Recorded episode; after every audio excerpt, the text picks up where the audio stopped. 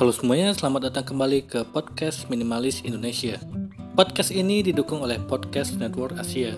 Untuk mempelajari lebih lanjut tentang podcast lain dan juga networknya, ikuti Podcast Network Asia di media sosial atau kunjungi situs webnya di podcastnetwork.asia.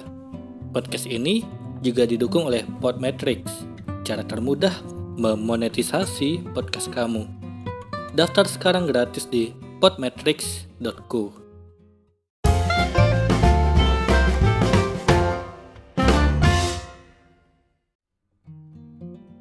Halo semuanya, kembali lagi bersama saya Madianto. Kali ini kita akan membahas tentang 4 instrumen investasi dengan modal kecil. Berinvestasi dulu hanya bisa dilakukan dengan orang tertentu karena aksesnya memang sulit. Belum lagi syarat modal yang cukup berat untuk kalangan menengah ke bawah. Akhirnya, yang berinvestasi pada saat itu hanya mereka yang berduit atau punya modal yang besar. Tapi keadaan itu sekarang tidak terjadi lagi, karena investor retail atau investor dengan modal yang tidak seberapa pun punya kesempatan yang sama.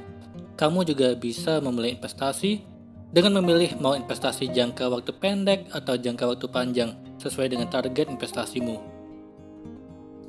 Investasi modal kecil ini punya cara kerja dan risiko yang berbeda.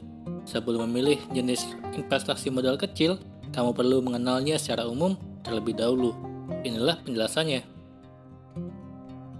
Yang pertama, menabung emas. Investasi emas cocok untuk menjadi investasi dengan modal kecil. Hal ini karena emas menawarkan modal yang bisa dijangkau oleh siapa saja. Kamu perlu tahu bahwa emas 1 gram rata-ratanya harganya mencapai Rp900.000. Tapi walaupun kamu belum memiliki uang segitu, kamu tetap bisa pilih investasi emas dari modal Rp10.000 hingga Rp100.000. Caranya adalah dengan membuka tabungan emas di lembaga keuangan resmi yang kamu pilih. Investasi emas paling cocok untuk jangka panjang, jadi imbal hasil yang kamu dapatkan lumayan di masa depan. Investasi emas juga mudah dijalankan karena kamu tinggal membuka rekening emas, lalu mencicil hingga target 1 gram emas yang kamu raih. Kalau ingin menambah jumlah emas, kamu bisa mengubah target. Kedua, reksadana. Investasi reksadana adalah investasi dengan modal kecil yang jangan sampai dilewatkan. Kamu yang ingin mendapatkan keuntungan menjanjikan untuk setiap tahunnya, bisa mengandalkan investasi ini. Manajer investasi adalah pihak yang akan bersama kamu untuk mengelola modal.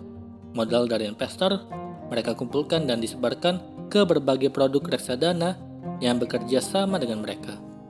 Memilih investasi reksadana adalah pilihan tepat bagi kamu yang tidak memiliki waktu banyak untuk analisis ini dan itu. Namun bukan berarti kamu tidak mempelajarinya terlebih dahulu. Apalagi produk reksadana juga mulai beragam, mulai dari risiko rendah, yaitu pasar uang, sampai ke investasi yang risiko tinggi, yaitu reksadana saham. Biasanya reksadana bisa dilakukan dengan modal mulai dari Rp100.000 saja. Ketiga, peer-to-peer lending. Peer-to-peer lending biasanya diandalkan oleh mereka yang membutuhkan modal untuk kebutuhan harian atau untuk usaha. Tapi tidak hanya sebagai peminjam, kamu juga bisa menjadi pendana yang menyediakan modal untuk para pelaku UMKM yang mengajukan dana. Investasi peer-to-peer lending saat ini menjadi instrumen yang dipilih oleh masyarakat karena bermacam kemudahan yang menjadi ciri khasnya.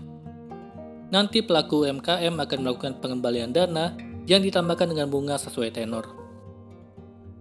Yang keempat, yaitu saham. Investasi saham menjadi investasi dengan modal kecil selanjutnya yang mudah dilakukan. Alasannya karena jual beli saham sekarang cukup dilakukan melalui aplikasi.